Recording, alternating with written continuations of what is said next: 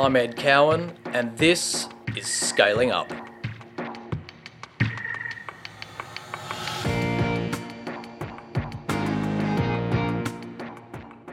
It's so much easier to be straight up with a customer if you're being straight up with each other.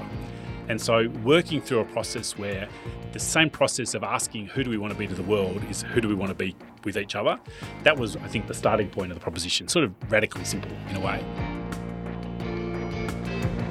This podcast aims to educate and inspire by telling the stories of great growth companies as told by their CEOs and founders. TDM is an Australian based investment firm that invests globally in fast growing public and private companies. For more insights, visit our website, tdmgrowthpartners.com. Welcome to the fifth season of Scaling Up.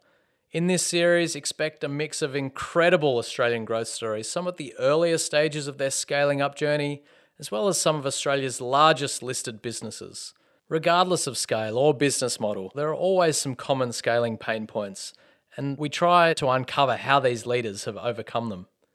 We also have another little mini series, this time lasering in on the role of the Chief People Officer and what scaling great cultures can look like. To kick off the series, though, we have back to back episodes featuring two of Australia's brightest venture backed consumer finance companies. By releasing them side by side, I thought it'd be easier for listeners to compare and contrast the lessons in similar business models. The first of these is Athena Home Loans, and the founders Nathan and Michael join us on this first episode. Founded in 2017 and launched two years later, Athena has already funded over $3.5 billion of home loans in Australia on the simple premise of allowing for fast, simple, transparent, and cost effective digital loans. As you can imagine, the home loan market in Australia is massive, and crucially, it's controlled by the four legacy banks. But they are certainly having some of their lunch eaten by the non bank lenders, of which Athena is right at the top of the list. Crucially, to enable Athena to scale rapidly in a highly regulated environment, Nathan and Michael from day one realised that talent was the most important element to their success, and they built a crack team of leaders around them who could move from start-up and roll up their sleeves right through the scale up journey. This conversation covers a heap of ground from scaling a consumer brand to finding competitive advantages in their cost of capital on the lending side of the business, as well as some hot topics around remote versus in office work as we come out of COVID lockdowns. These two are high functioning and thoughtful in everything they do, and this translates, I think, into some wonderful insights for founders, management teams, and the casual listener alike. Aside from this podcast here at TDM, we are trying to create a whole range of blogs and thought pieces to help people navigate both their investing and also leadership or management journey. We recently produced a piece on why we think sustainability is eating the world, as a bit of a tip of the cap to one of our portfolio companies, Allbirds, that recently got to ring the bell on the NASDAQ. You can find all our content across our websites and social platforms, and you can always find me and get in touch on Twitter at Eddie Cowan. Nathan and Michael, absolute pleasure to have you on Scaling Up. I'm lucky enough to spend some time with people in the venture capital world, and I always ask the first question who are the highest functioning founders in your portfolio in the ecosystem? And without a doubt, they always come back that it's you two. So that's a high bar to, to set for today. So hopefully we can unveil some nuggets of gold. I want to start way back in 2017. You two were sitting in a coffee shop at the bottom of the NAB building in Melbourne, probably amongst some people in some grey turtlenecks, no doubt. If I was a fly on the wall in that coffee shop, what would I have heard? So it was actually one of those very energized conversations, almost cliched scribbling on napkins. Um, Mike and I had, worked together for many years. We sort of uh, knew each other really well. We'd seen each other going through sort of good times and bad. So, sort of coming in with a high trust environment. And I think it really came back down to a conversation about the flow of money and how markets around the world, non-banks end up being a very large part of the overall you know, home loans market in Australia is very dominated, 93% by large banks. And I think we sort of came back to that idea around how you can actually design a very different funding model. And that then flowed through into insights around how we could do things very differently for consumers, very differently from technology as well. So, in some ways, I think we'd be uh, probably a little bit red faced around the naivete of some of the things that we talked about there. Like the learning curve um, over the last couple of years has been incredible. But maybe those core insights around you can cut the spread between what you're paying an underlying funder and what a mortgage broker does if you actually simplify that value chain, take out cost capital complexity. You can actually, if you've got that flexibility, design things for a consumer that are very different. And then you can do so with a really efficient funding model. And so, you know, every detail below those core insights, totally different. I don't know, Mike. What do you reckon? That that was sort of uh, that was the core was there from day one. That was exactly right, and I, I, think Nathan, you had the idea, and you Nathan's a very creative and, and visionary person, and and you brought that insight as to really it's a macro observation that people close to the nuts and bolts of a given mortgage process wouldn't necessarily lift their heads above and sort of make that observation. And Nathan had done so from outside of the mortgage world because you were you'd started and you were running NAB Trade at the time. I was on the deposit side, but I do remember, you know, brainstorming that and saying, Nathan, I would quit tomorrow to do this business with you. I remember saying that. So there was a there was a lot of excitement from the get go. And of course, it wasn't your first rodeo as founders. While being inside NAB, started the NAB trade from I don't know zero to forty billion dollar platform. It was a big business for the bank. And Michael, of course, an executive, but had previously founded iSelect. So, what was the vision as to what you wanted to build and how you wanted to build it? Having been through the process before, as you say, there have been some great learnings, and we'll, we'll dig into those. But were there any key messages around what the vision was at that point in time?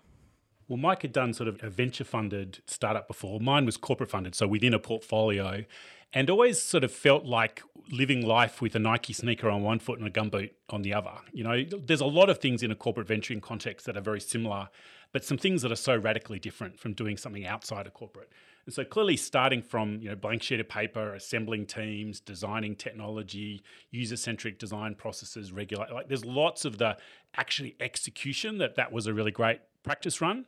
But of course, the conversations around funding, the staging of investments, the, the risk profile of the, the team you bring aboard, completely different. So I think what it was useful for, though, was actually looking to say, how can you design something really different in a regulated category? So understand that both transform, but do so in a way where you're very cognizant of a lot of constraints. And maybe a model where online trading was actually probably a, a, digital business before it was even called digital. So you'd actually seen the, the dynamics play out versus a market like mortgages much, much earlier in that journey. So to some extent, asking questions of what could be, it helps you frame some frame some questions.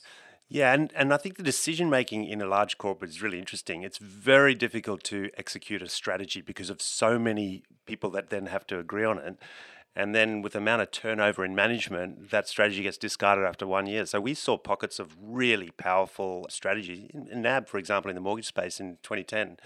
But the ability to have end to end control, make a decision and stick with it for a long term strategy, that's the appeal for me and not have it kiboshed by a change in CEO or, you know, that, that, that was really the appeal of building something.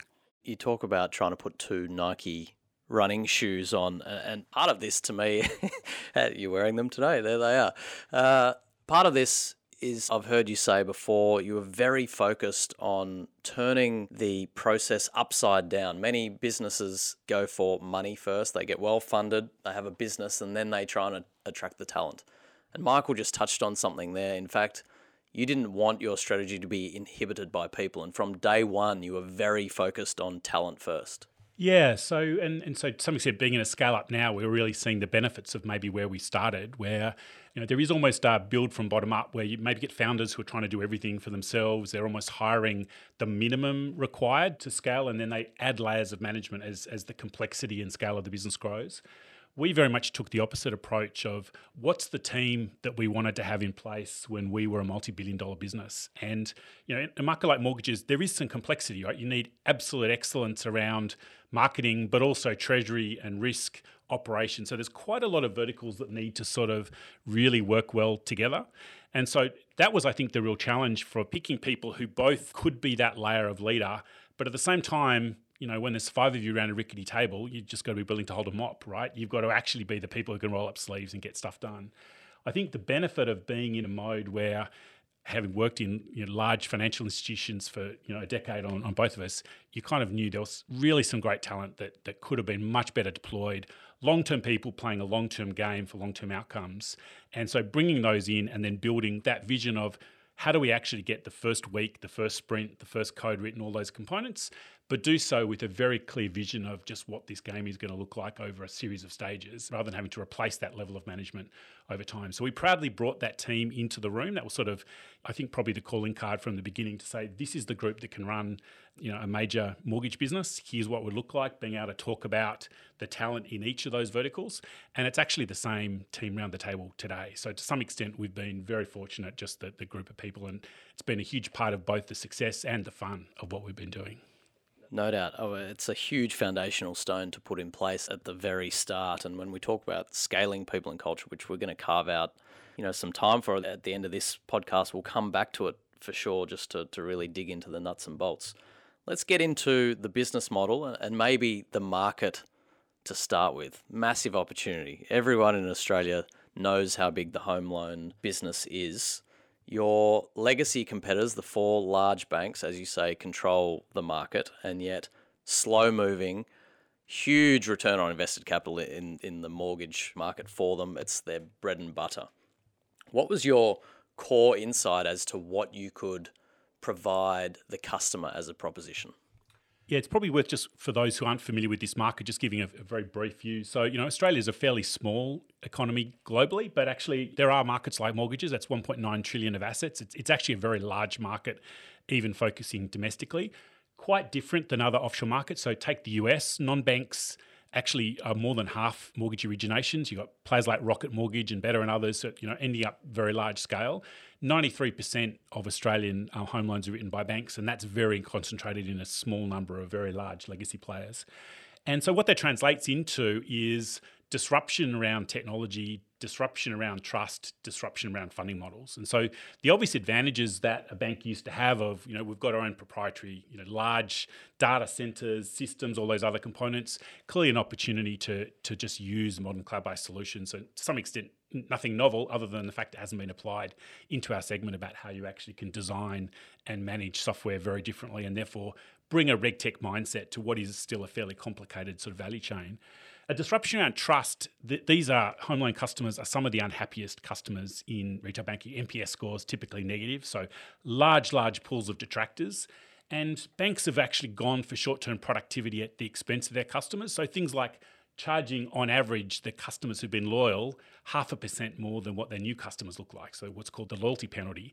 And that translates into tens of thousands of dollars of interest over a life of the loan. So really an opportunity to come back in and not just use better technology, better systems, more efficiency, but actually really challenge some of the assumptions about some of those industry conventions and do things very differently. And then I think lastly, banks are, are very complex machines to optimize taking small ticket deposits and translating them into long term lending. But of course, there are very large funding pools outside deposits that aren't, you know, we can go and, and access with a much simpler funding model. So really, when you think about the, the changes on technology and, and the fact that, you know, the world is changing outside banks so much faster, unmet needs of very large numbers of customers and the ability to do so very cost efficiently, we think that there's a big opportunity out there. And it really is a very similar model in some ways that say Rocket in the US or many other players. How do we bring that to a $1.9 trillion local market? And it's interesting, the innovation doesn't have to be technology. Uh, when you think about the origination process for mortgages, obviously very slow and cumbersome and clunky for a bank, but this is a 25 year product. So customers have gone through that. Um, but really turning the strength of the banks, which is their huge balance sheets and their huge backbook profits of their bake-off mortgages, turning that into a weakness by saying, well, actually, we're going to come with a blank sheet approach that says you will not pay more as an existing customer than a brand new customer to the organization. It's not a technological um, innovation, but it's probably the most innovative thing we've done from an offering point of view. It seems to me, and, and having talked to you before, this question of price and convenience keeps coming to the top of mind. And this challenger brand around we're digital first, there's a clear counterposition to the banks, but we're going to create trust through transparency and everything we do is going to be underpinned by that right through to the organizational culture. How have you thought about really building this brand and trying to scale the acquisition cost of the consumer? Yeah, so the core insight savings service simple, right? That's that's easy. But I think what was fascinating is really going through a, a really rigorous sort of process of just understanding how do you build the emotional connection and, and tell the stories around that. And so it's actually I think some of the more exciting days we've ever had was sitting behind one way mirrors, you're watching some of the consumer testing, and really you could come in with a very simple, let's just bash the banks and say they're ripping you off, or let's just give a very this is the dollar savings. But when we started to translate that into meaning this is actually helping you pay down your home loan faster. This is the outcome you can achieve of being debt free. And so, consumers who, when they first got into the property market, were really excited and felt proud wow, this is a big deal to buy a house. After a couple of years, just that feeling of this is something I'm never going to get rid of. I mean, people are literally talking about it as like it's a face tattoo that I got when I was younger and I'm going to live with it for the rest of my life, right? And so, that I think once you've actually built out not just something that proposition wise meets a need, like you're paying too much, it's easy to switch, but actually turn that into a really clear emotional driver of we're on a mission to help you pay down your home loan faster. All of a sudden, that creates real opportunity to go out and do things differently. So, for example, we've gone out and said, look, you know, free yourself from mortgage bondage, wrapped buses in leather and driven them around, you know, some of the capital cities here in Australia, really telling this story around you can do things differently. So I think creating that emotional connection um, with the consumer and that vision to say, wow, I can take a 30 year loan and make that 25 years. And what would that five years of my life now look like? That's an area where there's the level of, of connection, you know, goes beyond just the dollars and cents of that's, you know, you know, $50 a month in my pocket. It becomes, I think, incredibly motivating. And so it's one of the things we're really excited about is not just having a proposition that meets a need, but don't be boring about the way you communicate that. That's a big part of the efficiency of, of, the overall marketing spend is how do you actually capture attention very efficiently in terms of the storytelling around the product itself. Sounds like you've read my notes. I was going to talk about you pushing the boundaries on brand, but that's that's a, a fantastic call out. What would be to your mind the biggest difficulty on the on the consumer side of the business that you've faced that has been unexpected in terms of scaling your business? I'd say we should call out and recognise just what an amazing job our Chief Marketing Officer, Natalie Dinsdale, has done, the team that's been assembled. I think there is clearly the art of actually creating cut through in terms of all of your performance marketing, but at the same time, the science behind how do we make sure every step on that journey is, you know, you're getting incredible cost efficiency. So we're in a mode today where 70% of home loans are sold via a mortgage broker it's roughly 24 months to recycle that cost of customer acquisition when you're selling through a broker channel. It's sort of a large scale, but you know there's there's real cost. We look to take that 24 months and bring that down to four to six months, right? So the efficiency that you can get in terms of how you're recycling the acquisition costs, and clearly if you're recycling in four to six months for an asset that's worth um, five, seven plus years, then all of a sudden that becomes a very interesting economic model. And so I think it is that combination of that real performance focus, but at the same time, then the art that's coming through. So I think that's the big component. And then I think the other part about that is then the proposition that sits behind that. So actually, then as you're building out, how do you make sure that you've authentically got a very strong story?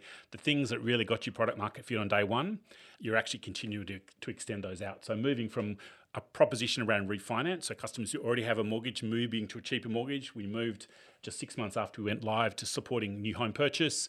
Uh, we've done a bunch of extensions over the last couple of years since then. So most recently, launch of our fixed rate product, and then a couple of really big ones coming at the back end of this year with offset accounts and you know real time payments. Yeah, I mean, starting without a brand, well, without a known brand in a direct to consumer business, when you don't have a dedicated sales force out there selling your product, that's hard, right? And uh, there's not a lot of shortcuts. We did have a little bit of luck in, in our first year in that we had some rate changes. We were able to sort of get some press off the back of it and, and all the rest. But that and the treasurer, of course, the treasurer called us out on TV and radio several times. So we we had those as tailwinds. But building a brand from scratch is a, a multi-year journey, and we feel like we've done a, a really good job. But still, probably 70% of Australians, you know, haven't heard of us. So there's still a huge amount of upside to to where we're going with this. Huge runway ahead. And behind this marketing machine though is is some real process power. You know, people joke there's plenty of fintechs, but lots of fin and not much tech. In your case, there is end-to-end platform that you have built where other challenger brands, to my mind, have just sort of created this marketing engine and, and outsourced a lot of this technology. What is this process power enabling you to do, not just now, but what does Act 2 look like with the ability to scale a whole range of different products? So I think it's interesting when you think about a lot of fintechs that are doing maybe shorter term, unsecured consumer lending, business lending, very high margin, very forgiving for loss rates. When you're lending, you know, half a million dollars over 30 years, you're looking to do that at very thin margins. You've got to really manage that credit process, making sure that this is a responsible lend for the consumer with a much greater degree of rigor, right? So the sort of the loss rates we're aiming for is very, very low. And the key challenge then is saying, well, how do you remove friction from the process while at the same time writing incredible quality in terms of the loans that you're writing? And so, you know, ultimately, that's a process where, you know, legacy, get a broker to help you fill out a bunch of really complicated paper based forms, hand that in. It can be weeks until someone even picks it up, right? So the typical turnaround time to get an unconditionally approved in Australia right now would be approaching a month, right? Um, versus a model where you can go fill that in all online, you can aggregate data, click submit, and then within the next 30 seconds, there's over 100 different business rules that are being run across those loans. We're going out automatically and extracting data from a whole bunch of other services. You're getting feedback, conditional approval, you know, within 60 seconds. You haven't even left that episode. You've already got the vision to say, this is now what comes next. What's quite exciting is if it doesn't fit the loan for us, what we'll also do is then run that through to say, now we'll also find a loan for you. So we're targeting really prime loans, so an 80% LVR, great credit record. There's lots of people who don't today fit that criteria, but let's make sure that we're actually helping find a great loan for those customers as well. So I think a real opportunity to think what are all the steps for understanding great credit, the math behind that, and then where there is the complexities, where's the you know the exception processing required? How do you make sure you're able to have teams step through each of those steps so we can make it very simple in terms of digital process, but under the hood there's always people you know reviewing each file, making sure this is a great loan. I think probably Mike, it'd be great to sort of talk about what that translated into over the last couple of years in terms of the quality able to come through and, and therefore the funding we're able to get right through COVID. Yeah, that's exactly right. I mean, our vision has been exactly as you observed there, which is that to control the end to end value chain, all the way from acquisition through origination, servicing, and then our own funding program, will give us the ability to scale this out more effectively. And so, uh, just on the back end there, as Nathan said, I mean, through COVID, we had a really low uh, amount of arrears. we we had very good quality coming through. I think we had we peaked at around about 0.2% of a whole book on, on some sort of form of payment um, deferral versus the banks were at 10%. So it was just a more than an order of magnitude better in terms of performance. And that did allow us to you know enjoy strong support from funders throughout what was a pretty tumultuous um, period there. So the, the vision of owning the end to end, and as Nathan sort of began with, that connecting wholesale money to retail borrowers and having every step in between allows you to not only scale out on the borrower side, but then develop a really flexible funding program at the back end and deal to different um, appetites uh, in the stack. I mean, the diversity of our funding program now is one of our real strengths. It's a real pillar for our growth going forward. Yeah. You're listening to Scaling Up with Ed Cowan, a podcast brought to you by TDM Growth Partners. Visit the website tdmgrowthpartners.com or for interesting insights and commentary, follow us on Twitter at TDM underscore growth there has to be some secret sauce, and I think you've just called it out around this funding model. To be funding over three billion of, of home. Three point six, yeah. Three point six. You're growing so quickly. My numbers are, are old, but three point six billion of home loans. I think the vision initially was there's a better way to fund, and that was direct, where there are deep pools of capital in Australia away from this warehousing and securitization piece.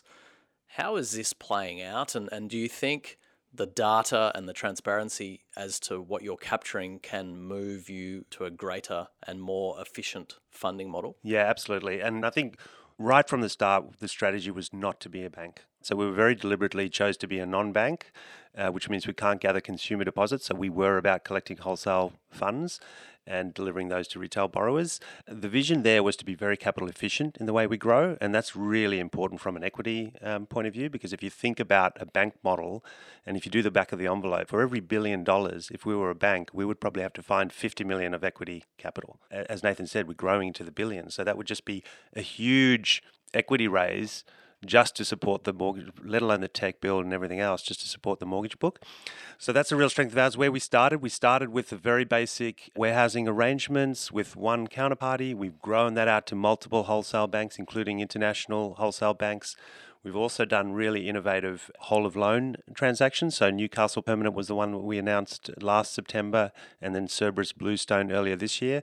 Those are capital free altogether, so we, we shift the loans off the balance sheet altogether, even though from a customer point of view nothing's changed. So if you if you put all that together, the amount of capital that we have tied up in the business has dropped precipitously since launch, and we see a vision of that moving down to you know a tenth what we would need if we were an ADI, for example. And maybe at its heart, there we are a double-sided business, so we've got to think technology design thinking to meet the needs of different segments of borrowers but underlying what Michael just described is this idea to say you need to bring that same design thinking on the funder side. And it, the challenge with things like the traditional securitization markets is they actually perform well. The challenge is typically platforms are not funding aware. And so you end up with Excel spreadsheets and Access databases sort of meeting those needs. It means that the underlying funders don't actually have great transparency, real time, loan level transparency to what's going on. And the moments when people aren't comfortable and relying on a ratings agency saying, this is sweet, this is not, you know, things like the GFC, they're the moments when actually having this is exactly what this loan portfolio looks like today. This is this is the loans in your portfolio right now. Here's what that looks like.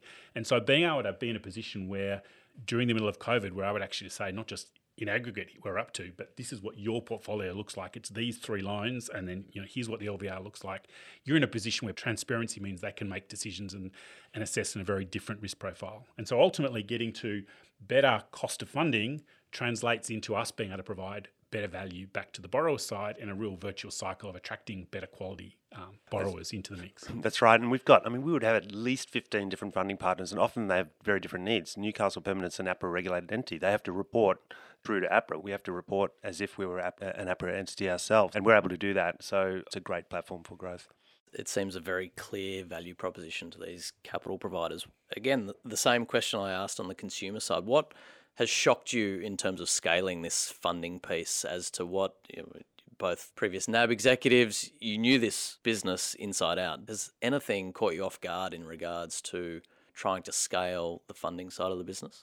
Getting on the first rung was probably harder than we thought. You know, I, think once we had um, two, three, four hundred million dollars worth of funding there, just given the quality of what we've written, we've been able to successfully scale that out without too many hitches. But we probably underestimated how hard it would be to, to lock away the first one or two hundred million. It's a real chicken and egg there, where the equity guys want to see that you're funded, the funding guys want to see equity capital. So how do you break that? And we had some really good partners to help us navigate that back at the end of 2018, start of 2019 when we launched. But ever since then, I think it's actually been really quite smooth. Yeah, absolutely. So I think we were asking the question of how do we scale funding before we have the track record for ratings? And I think we assumed that was a three year problem. It, as Michael said, that was really more crossing the chasm was more of a six month problem, which then could really accelerate. And even things like COVID really just didn't interrupt that progress. So I think when you show that you can actually deliver high quality borrowers with high quality data, that matching of funding to consumers becomes, you know, really quite a simple problem. And mortgages are very big tickets. You know, think of the average mortgage is five hundred thousand. If you want to write a thousand mortgages, you need five hundred million. So it's it's just uh, the amount of money you need just to get to a reasonably small scale in mortgages is a lot, and that's what makes that getting on that first rung uh, a challenge. Fascinating insight. Let's shift gears to something that I know you're very passionate about. Athena is what I would call a culture first business. From day one, you had the values laid out, the vision for what you wanted the culture to look and feel like. Can you give some insight as to why that was so important to you? When you're in a very large corporate with inflexible technology, the business almost assumes that tech is the big handbrake on getting things done. When you get to the model of just the efficiency where, you know, great engineers, great underlying components, actually it's the quality of decision making, the pace that things can get worked through ends up being by far the bigger issue. Technology is not the constraint. And so I think we came in with this idea to say the proposition that we want to deliver to customers and who we want to be with each other. So sort of the the marketing positioning and then our values and behaviors, we didn't think they should be different things. So when you sort of come in with this idea that we want to be an organization that's being radically, you know, we just want to be straight up with customers. We want to be able to move at speed. We want to be able to break what's broken, this idea of break with convention. All of those components, if you're going to authentically deliver them, you have to sort of ask the question of what are the values and behaviors that then support those components, right? And so it's so much easier to be straight up with a customer if you're being straight up with each other. And so, working through a process where the same same process of asking who do we want to be to the world is who do we want to be with each other. That was, I think, the starting point of the proposition. Sort of radically simple um, in a way.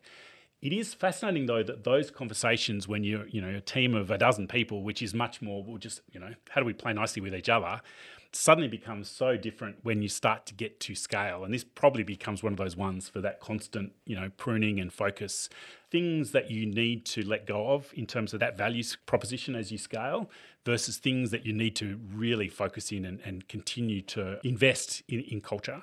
But overall, I think that key point around passion for change, you know, how do we lead with heart? And then how do we actually bring a real action bias, make every day count? And we've got our sort of set of you know stories behind each of those. We think we've actually over the last 18 months of COVID, we're in a remote world, the payoff of actually really having thought that through and having a, a team and an infrastructure that really believes deeply in what we're trying to achieve, that mission and the how behind that.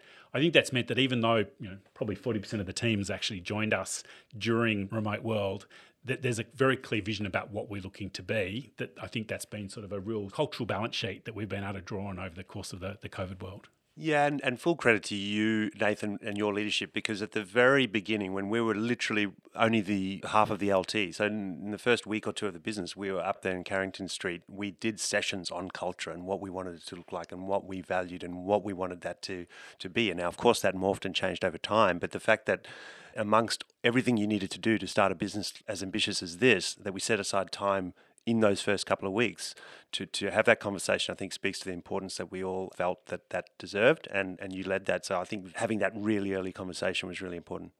And I think maybe the place where that probably plays out the most is actually the way functions work together.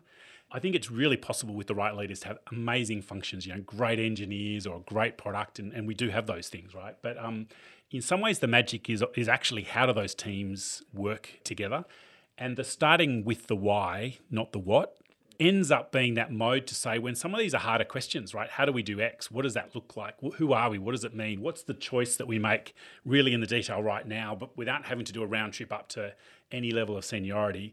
That's I think when the payoff comes from actually having you know having made some of those investments up front. So we've actually did a refresh of those last year and you know some slight evolution simplification so there's sort of a lot of ongoing focus of saying the decisions we made in that sort of first week and first year we got some things right but giving ourselves the permission to change our mind on every dimension that, that we like in the end i think it is a big part of how we attract and how we retain just really wonderful talent. How do we get people working together without the elbows in a very different mindset? And a lot of these are people who've come from large organizations, right? So this is not finding this magic talent pool that's never lived and worked in some of these organizations. It's how do we create these incredibly talented, smart, hardworking people that probably never had the benefit of fully leveraging what they could do to operate in a very different world and a different way together. And so I think that's what sort of come out of that. And I think we still get comments from people as they as they join of just what that feels like. And you know, as we move back into a sort of being all co-located and, and being together, I think that's just really going to come together even even more. I love the concept of a cultural balance sheet a bit of an odd question, but what have been the big debits and credits that have been inputted into that balance sheet as you've scaled? I'm sure they've changed over time, but what have been the key kind of moments in the scaling journey? Maybe the question when you sit down with a bunch of founders and have a conversation about what was the hardest moment of a scale up journey? And the number of versions of a story that someone describes of being chased into the bathroom of you need to make a decision on ABC because they'd scaled, but actually decision making and, and authority was still so centralized back into a really a, a great founder. And I think we've always taken that mode of saying, how do we get the authority to make decisions and the people who've got the information that people make decisions being much tighter, right? And so coming back to that point about the culture balance sheet and the debits and credits, it is starting to say where are the places where we've done a good job about getting people able to make decisions with confidence with the full context of why, right? It's not just the technical question, but actually sometimes they're quite big, big conversations.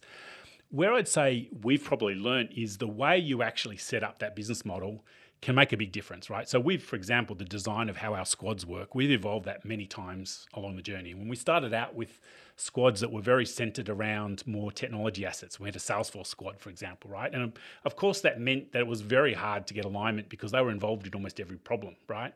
We're now in a mode where having scaled up now from three up to eight squads, very much focused of different stages of the customer's life cycle from you know first engagement and apply, originate, um, etc. And it does allow you to get teams focused around really specific OKRs and problems. But it also means some of those cultural questions really come to the fore. What does great look like from design? How do I make sure I'm using the next two week sprint, you know, really with the right way? You're in a position where you can really delegate a lot of authority down, not just into a leadership team level, but further more deeply down into the organization. Because that big challenge is always how do you move from, you know, maybe some of the traditional models where founders are involved in every decision to a scale organization where you can be comfortable that we are living and breathing an Athena that the goddess would be proud of, where it's actually, you know, in many cases, it's people who've arrived and working remotely through COVID, still making choices that we would be really comfortable along the way. And so that's ultimately the the test of is it working or not working is ultimately what do we end up doing and what are the choices that we feel you've delegated down and you actually make doing the right things along the way.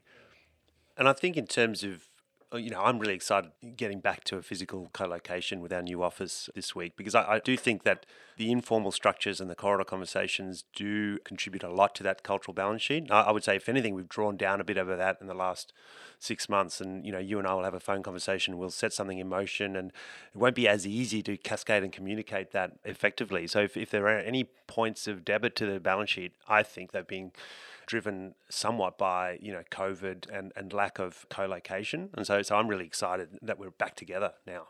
Let's talk about that. As you mentioned, new office. I'm very interested, and it's such a hot topic at the moment. This remote versus in office, what's the best balance? How can we maximize efficiency? How can we keep our employees happy if they're enjoying remote?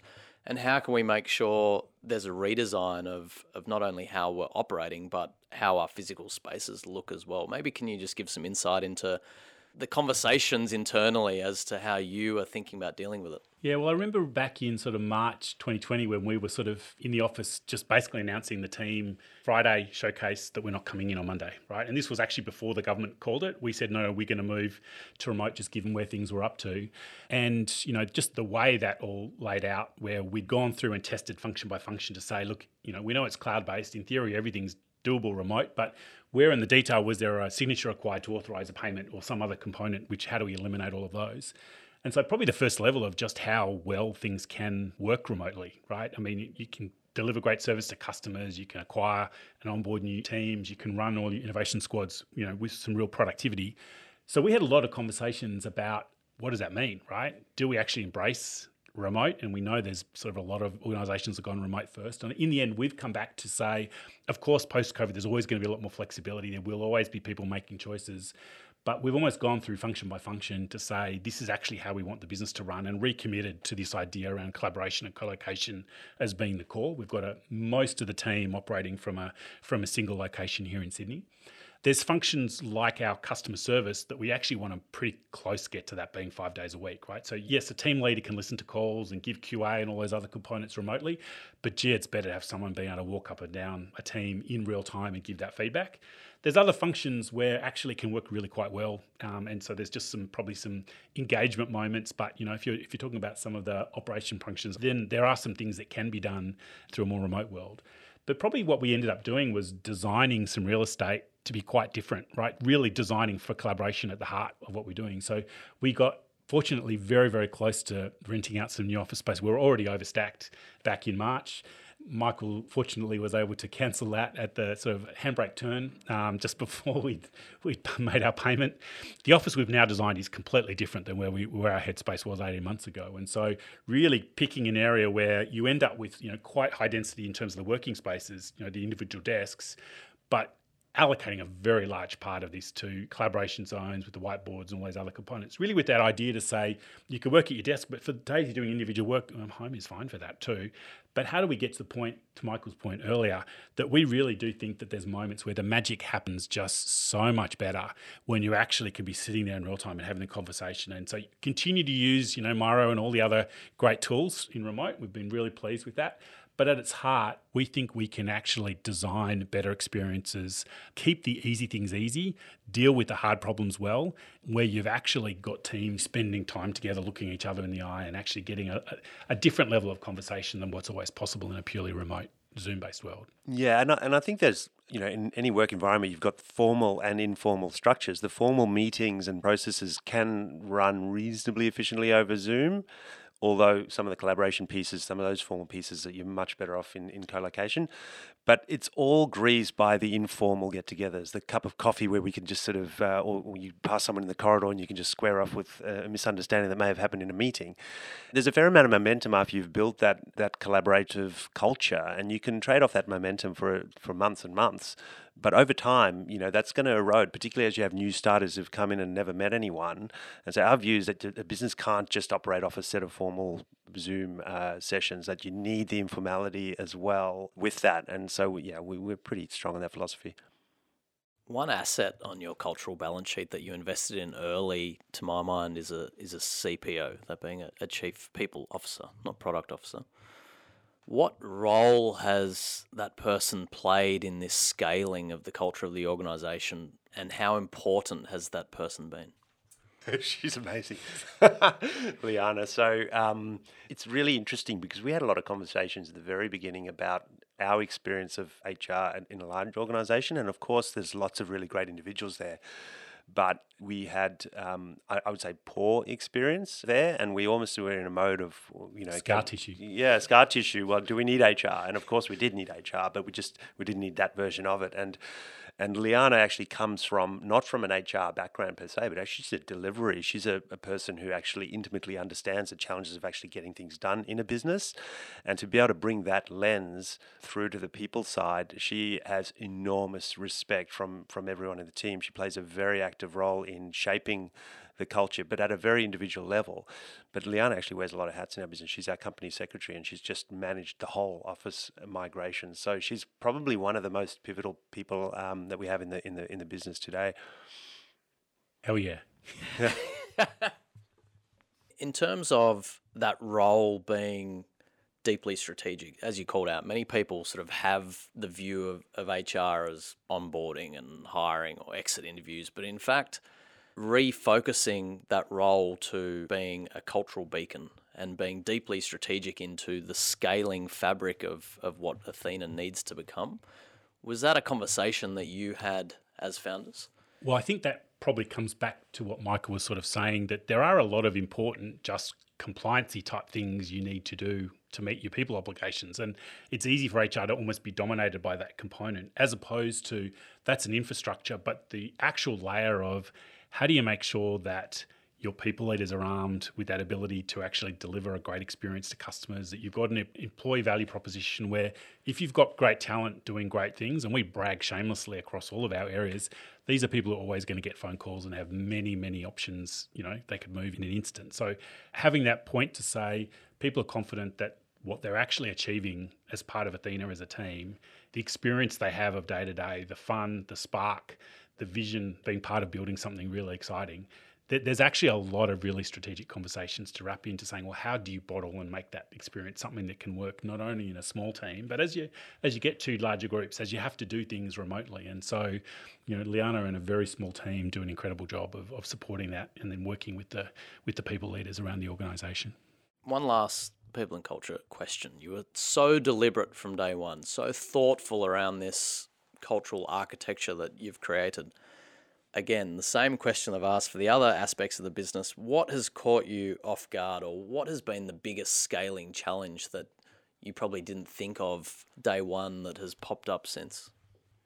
I think it's interesting that the investment to get the right next layer, like it's quite deliberate when things scale out. So the complexity is you almost need an additional layer of just that change process being around that. And so we're in a beautiful position now where we, we not only have the eight squads in place, but we've actually gone and got the right product leaders in each of those areas. So Um, again, our chief product officer Marahone is an incredible leader. Was from before day one. She the way she's run that's been incredible. But as she's now got that additional layer, what we can actually do to delegate authority down into teams because we have that infrastructure is we feel that what we've actually achieved over the last six months is probably double what we achieved in terms of throughput over the six months before that. And so I think it's probably just those scale moments when all of a sudden you really are trying to move authority, information, decision making down a layer because the scale and complexity of the business is growing. They're quite interesting moments where incredibly talented individuals, but if you're trying to scale out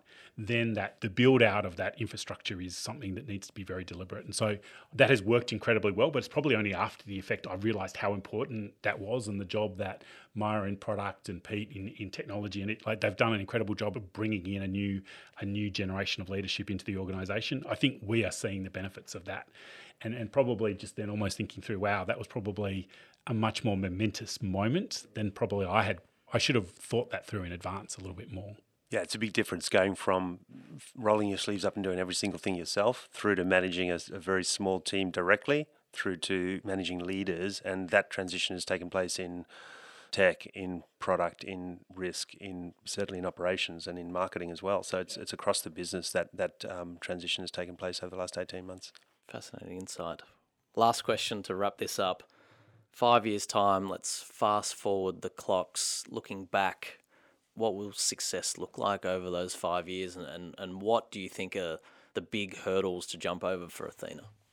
I think we are looking to have, you know, 100,000 Australian families move their home loan uh, to Athena for them to have paid down their home loan faster and saved a bundle in the process, shifting some of conventions that are very predatory on consumers into something that is much more authentically delivering value back to a borrower and then doing so in a way where we're showing that you can deliver exceptional quality through efficient digital processes. You can the funding models don't have to be as centric on some of those legacy banks. So it's quite a transformation that we're actually aiming to achieve and hopefully much of that is infectious of forcing others to move much faster to resolve some of these pain points in the market as well.